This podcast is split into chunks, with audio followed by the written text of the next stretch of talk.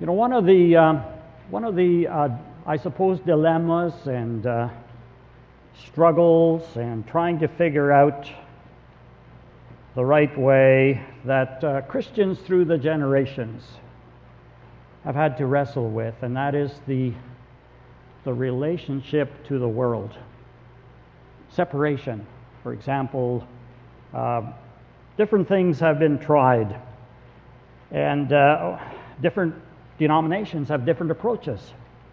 A few years ago, there was a article in Christianity Today that I really appreciated. I, I think it was so significant. It was, uh, it was written by a Lutheran journalist, and uh, he decided he wanted some time.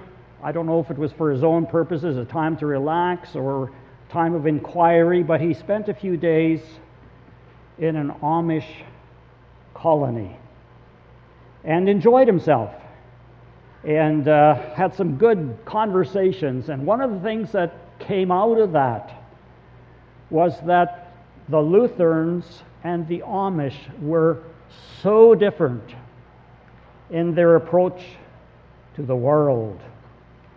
The elder of the Amish proclaimed boldly that we belong to only one world, one kingdom alone. Now, when you hear a statement like that, then you can kind of understand okay, it makes sense then that they would live in a colony because they recognize only one kingdom. Lutherans, more like us, of course, they uh, honestly believe that they belong to two kingdoms. We do, don't we? I mean, that would be where we're at. We realize that we are part of what it means to be in the dominion of this world. We're citizens in the world and we're citizens of heaven. And how do you work all of that out? So it was, it was very revealing and uh, interesting how that uh, the Lutherans especially believe that they are going to get their feet dirty. It's just the way it is, but they're supposed to be there anyway, you see. And I think as Baptists, that's probably where we're at too, essentially. We walk where other people walk. And we can't help once in a while getting our feet a little bit dirty because we're in, a, in this dirty world. Well, this morning we're looking at a passage that definitely speaks to us about what it means in part. it's not the whole story, but it speaks in part of what it means for you and I, as followers of Jesus Christ, to be in the world. And we live with that tension. As, uh, as we read in the Gospel of John, we are in the world, and yet we're not of the world. And so let's just read that section. And I'm going to invite you to stand with me, and we're going to, we're going to say these words together from Matthew 5, verse 13 to 16. Starting with verse 13, you are the salt. You are the salt of the earth. But if the salt loses its saltiness, how can it be made salty again? It is no longer good for anything except to be thrown out and trampled underfoot. You are the light of the world. A town built on a hill cannot be hidden. Neither do people light a lamp and put it under a bowl Instead, they put it on its stand, and it gives light to everyone in the house. In the same way, let your light shine before others, that they may see your good deeds and glorify your Father in heaven. Please be seated. Shine, Jesus, shine. Shine through us into the world. Here, our Lord uses two metaphors from everyday life to describe the Christian's influence in the world. He says, You are my disciples, you my disciples. I'm talking to you now, saying, you know, James, John, Peter, Thomas, Nathaniel, you are salt. You are light. Not in the church, for that's not what I'm talking about here not in your togetherness, not among yourselves. That's not really what I'm talking about here. But in the world, you are the salt of the earth, you are the light of the world. The world of people in society.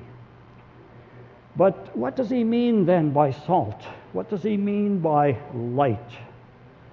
Well, in the ancient world, as now, salt was used to flavor foods. And uh, in small doses, it was used as fertilizer and as a preservative. Rubbed into meat, a little salt would slow decay. Could be, however, and I kind of lean that way, that what Jesus especially has in mind here is that salt was used as a fertilizer which promotes wellness and flourishing. Uh, light is a universal religious symbol. It represents purity as opposed to filth, truth as opposed to error, knowledge rather than ignorance. And it rep- represents also the presence of God as opposed to being abandoned by God. I think it's pretty clear here. I don't think there's any question that uh, in the use of these two metaphors, Jesus is referring to the influence that Christians have upon the world. Those who are members of his kingdom, living in the kingdom of this world, and the kind of influence they have upon the world. And so I want to make three very simple observations here that I'm sort of framing my thoughts around. I want to talk about distinctiveness. I want to talk about permeation, that is, that it has to permeate. And then finally, about effectiveness. But both of these metaphors speak of our distinctiveness. Christians as distinctive from the world at large. Here's a way that John Stott has commented on this. He says that Christians are radically different from non Christians, or if they are not, they ought to be. Jesus sets over against each other two commodities. On the one hand, there is the world, and on the other hand, there is you, who are the world's light. Jesus implies that we are as different as light from darkness and salt from decay. Salt, very sharp in its taste, distinct. I experienced this as a, as a young person. I was a teenager, and uh, we were playing games in, in young people's. And uh, the idea was that I was to take this, this sugar and I was trying to sell it to, to the other person and then after selling it to that person and promoting how great this sugar was, and then if they could if they could just catch it in time, I would give it to them. And then of course the trick was I was to put it into my own mouth. It wasn't sugar. it was salt. Very, very distinct, very different. And, uh, and so here as he talks to the the original audience here about this. He's talking about both of them as being distinct. And uh, salt, it could very well be speaking of the agricultural use as fertilizer. And, uh, and we see that, uh, you see, in, in that particular setting as fertilizer, it could be spread on the soil, or it could also be spread on a manure pile to preserve the fertilizing quality of the manure. And uh, that interpretation of it would sort of fit what Jesus is talking about here when he, when he warns against disciples losing their salt capacity. He's saying that if salt loses its saltiness, how can it be made salty again? It is no longer good for anything except to be thrown out and trampled underground. And uh, if it was good, it could be used for fertilizer or to preserve the fertilizing quality of manure. And there's a, there's a verse in uh, Luke chapter 14, verse 34, that kind of supports this interpretation because it says that salt is good, but if salt has lost its taste, it is of no use either for the soil or for the manure pile, it is thrown away. And light, of course, is set in contrast to darkness. Of course, we still use that saying, right? As different as night and day, or as different as light from darkness. But what is very important here, I believe,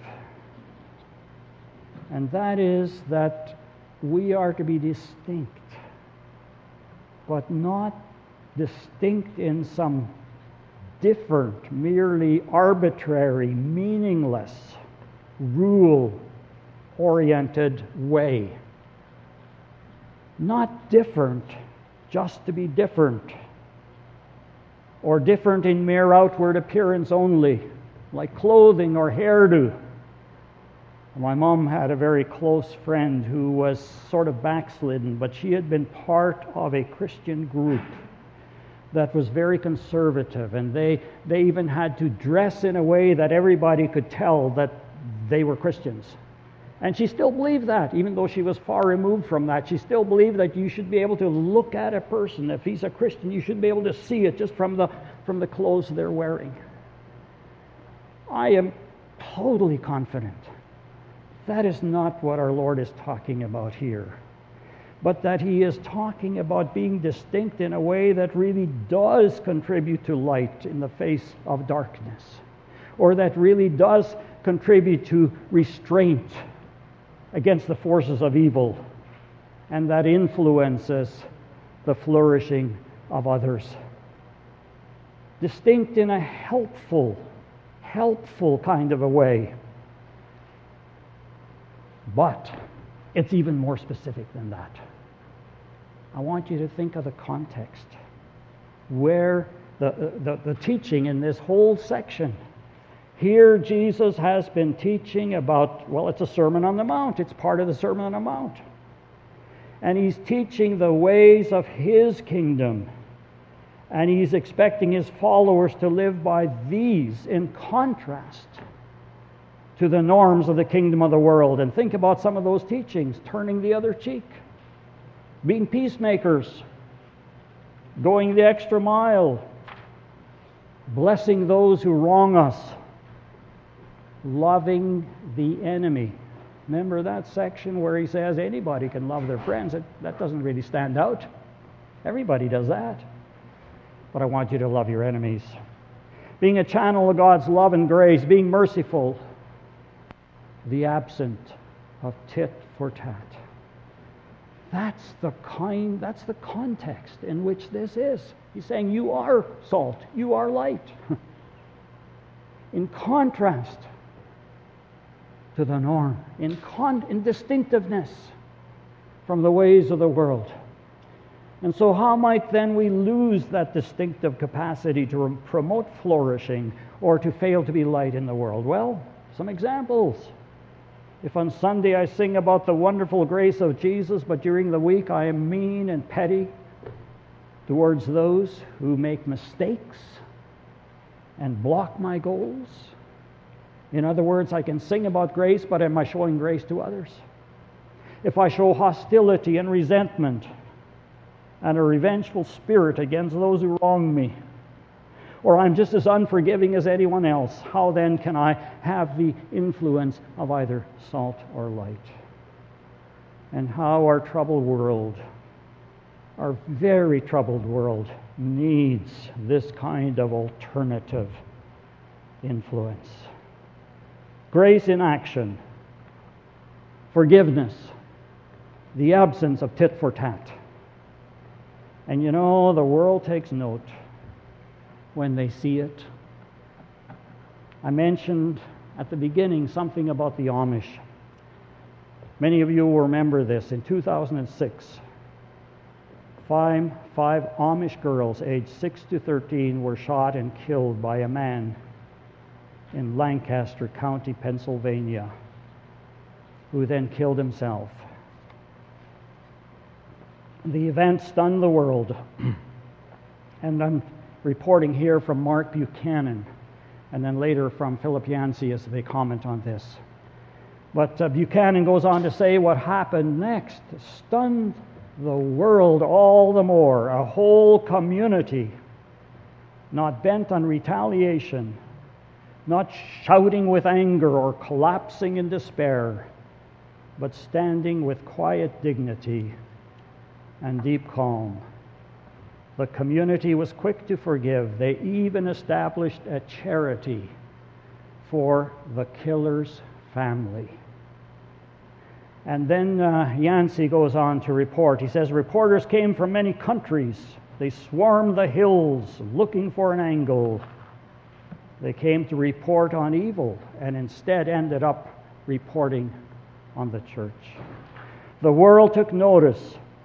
And he says one college professor told me he had identified 2,400 articles from around the world that focused on the response of the Amish people, especially on the theme of forgiveness forgiveness for the killer. Now, something that I find interesting here, and it's even ironical. I mean, here is the Amish group. They stand out as being different in ways that, in my opinion, aren't relevant. I mean, their felt hats and their buggies and their dark clothing. And, uh, well, frankly, things that almost seem weird. I don't think that impresses anyone. Certainly doesn't impress me. And as I said at the beginning, it goes, I think it goes against the whole teaching of separation to say that we only belong to that one, you know, group, the one kingdom. And yet, when the same group gives grace and forgiveness in an outstanding way, the whole world takes notice. I think that speaks to us. I think that magnifies something for us about the significance of what Jesus taught and the significance of living in that way. That is an example of salt. That is an example of light. And the world takes notice. What an example of the kind of distinctiveness that really matters and that gains credibility. I have another example that's closer to home, and this has to do with friends of mine, people whose, whose uh, approach to the Christian life is very much like ours. Uh, Warren and Carol Larson, friends from PRBI days, missionaries in Pakistan from 69 to 91. And then something happened where they were not able to get back into the country again. And so uh, Warren then became an associate professor in Muslim studies at Columbia International University in South Carolina. And uh, when I was pastoring in Drayton Valley, we had the privilege of having Warren come and, and uh, teach us in the area of Islam. Uh, but in, he, he reports in Christianity Today that in 79 there was a serious incident, and Americans and Jews were wrongly blamed. When the false rumor reached our city, a mob formed and attacked us at our house, burned our jeeps, burned our literature, smashed furniture, and could have killed us, but for the grace of God. A few days later, the truth came out. The police and the military in our city rescued us and grabbed a few of the rioters and put them in prison. And we went to them and we said, We forgive you. We're not going to lodge a case against you. Then neighbors, some of the people who knew me well, embraced me. They said, Mr. Larson, we now know the difference between you and us. We do not forgive our enemies when there's trouble between us. Sunni and Shiites, we fight, we burn one another's shops, but you have forgiven us. And Larson said to them, We're just doing what Jesus taught us to do. Distinct? I think so. Distinct in a way that matters? Of course distinct, being salt, being light, in, in a way that connects, in a way that is consistent with the Sermon on the Mount, the very passage, the very area of Scripture that Jesus is teaching that we are, in fact, salt and light. And I say yes to all of the above. The metaphor speaks of, of being distinct. We are salt, we are light, we are to be distinct. Secondly, the metaphors speak of permeation. The expectation is that our influence will permeate, will spread around in the world around us. Table salt has to get out of that salt shaker. As fertilizer, it has to be spread on the ground.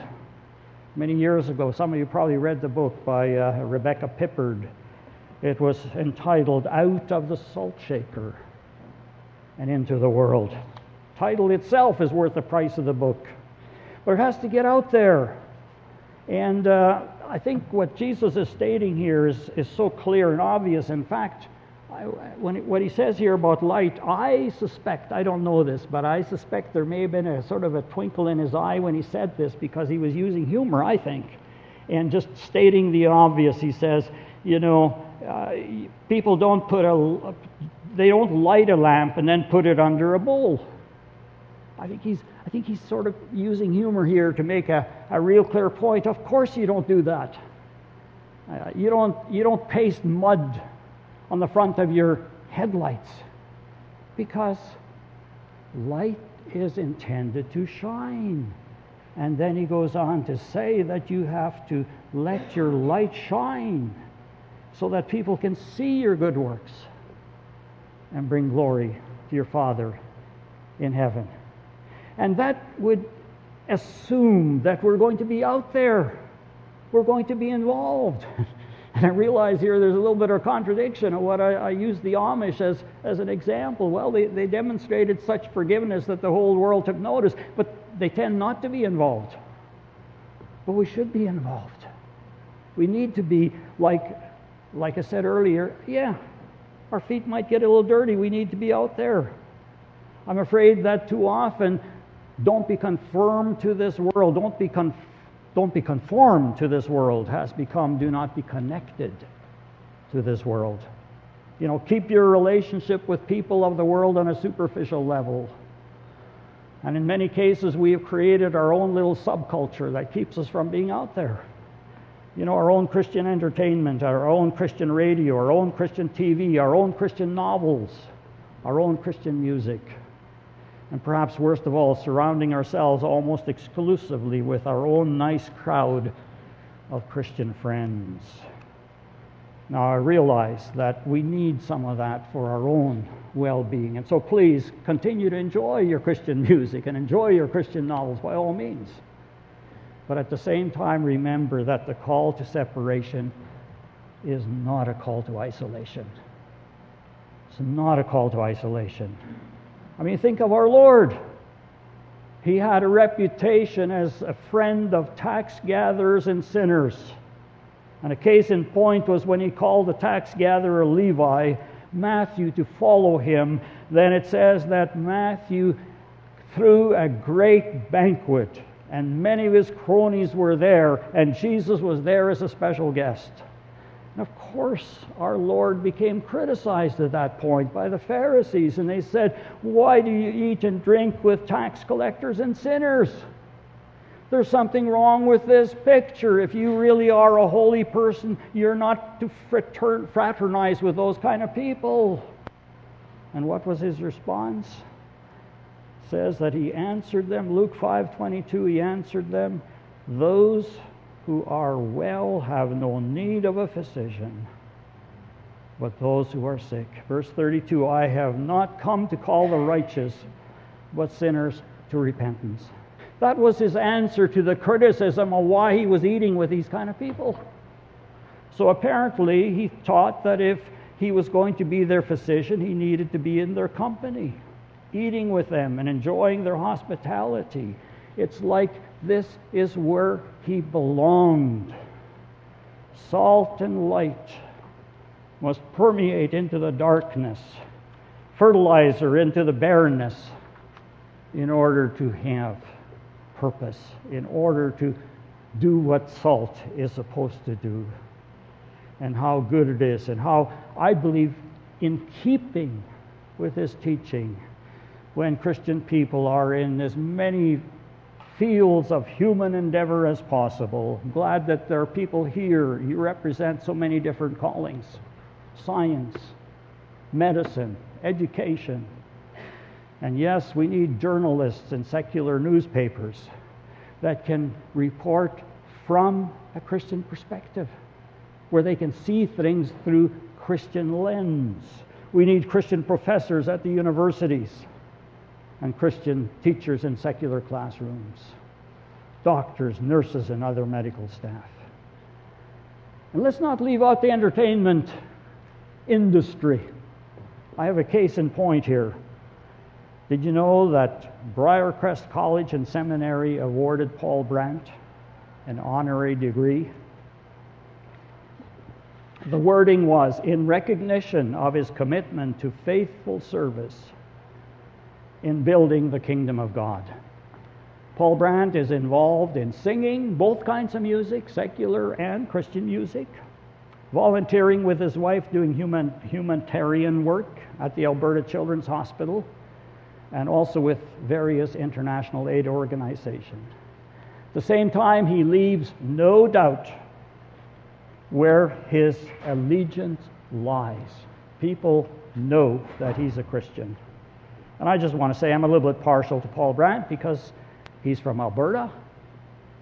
And not only that, he sings country kind of music, right? I think you've heard that there are two musical genres, right? And that's the country and that's the western. And that's, you know, case closed. That's, that's about it. But think of what that says about Briarcrest. They are making a public statement to the effect we believe that Christians should be involved widely in the world around us. But probably the most important and most practical example for most of us is cultivating genuine friendships with those who aren't believers yet, without any strings. Not with the strings attached. If this person shows a little bit of interest in Christian things, I'll continue the friendship. Hey, that's not real friendship. That's an agenda involvement. Well, where the distinctiveness is about the kingdom and where there is involvement, we then have in the third place effectiveness. We make a difference. The world is much better off. Jesus taught us to pray, Thy kingdom come, and it will come. But in the meantime, our call is to practice its ways. Our call is to push in the very direction of its consummation, even as we await Jesus' return.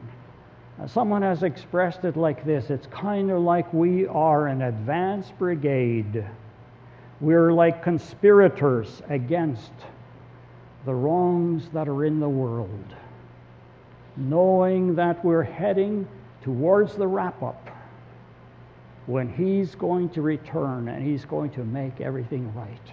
But we are part of that advance brigade, throwing little, little bombs of goodness here and there, you see, conspirators, along with presenting and proclaiming the gospel, which is very much like the Sermon on the Mount, because it's the gospel of grace, it's the gospel of forgiveness.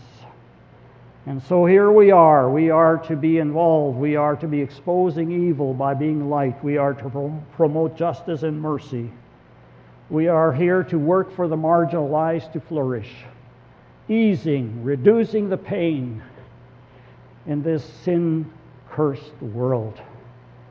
And I think that idea, reducing the pain, helps us to understand better Matthew 25 where Jesus describes those who truly were his followers. They are the ones, he says, the ones that fed the hungry, gave drink to the thirsty, clothed the naked, looked after the sick, welcomed the stranger, and visited the prisoner.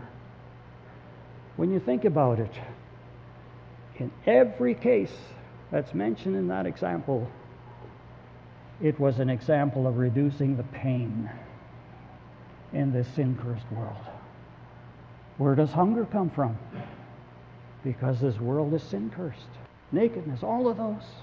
And so, as salt and light, our part is to help to reduce the pain. And so often it's been people representing the name of Christ who have had a disproportionate positive influence. A couple, about a couple of months ago, I, I quoted from a, an atheistic uh, columnist at the time of the Hurricane Katrina and, uh, and this is what he observed. He observed how that the Salvation Army lead or led other faith-based organizations in the relief effort. And this is, he goes on to say that this is an unavoidable conclusion that Christians are the people most likely to take the risks and make the sacrifices involved in helping others. Effective. Closer to home, in the latest edition of Faith Today, there's a bold statement about the current reality. This is what it says Most agencies assisting asylum seekers in this country are faith based. Frankly, most are Christians. And I'm sure the history of this year is going to show that when it comes to embracing the refugees, when it's helping the asylum seekers, guess who's at the forefront? It's going to be church groups. And Marty and I must know about six of those churches that within our denomination that's involved in sponsoring refugees. The one thing that comes out loud and clear by the salt and the light metaphor is that we are here as a church, we are here as individual believers, not only to develop our own spiritual well being and growth, but to be involved, to look for the good, to look outward for the good of others. And uh, that means, and that's true for all of us, whether, you know, as individuals, obviously, but also as congregations, also as denominations, as para, para church groups. Different ways. Collaboration, of course, is part of it. There are many things we do so much better when we work at it together. And I believe a simple goal here for every congregation, whether large or small, it would be that the people in our neighborhood would be able to say, whether they're Christians or not, they'd be able to say, and especially if they're non Christians, to, to be able to say something like this you know, I don't share the faith of those people. I'm not a Christian. I don't believe in those things, but I'm so glad they're there. They are adding value to our community. And I, for one, want them to be there. That would be a good goal. In conclusion, let me highlight that last verse. Jesus says, In the same way, let your light shine before others, that they may see your good works and glorify your Father in heaven. But what an awesome, what an awesome thing here that is both challenging and encouraging. That our lives influence other people's perception of God's glory. That they may see your good works and what?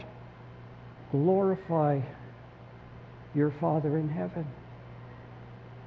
They look at us, and what they see in us influences the way they look at God.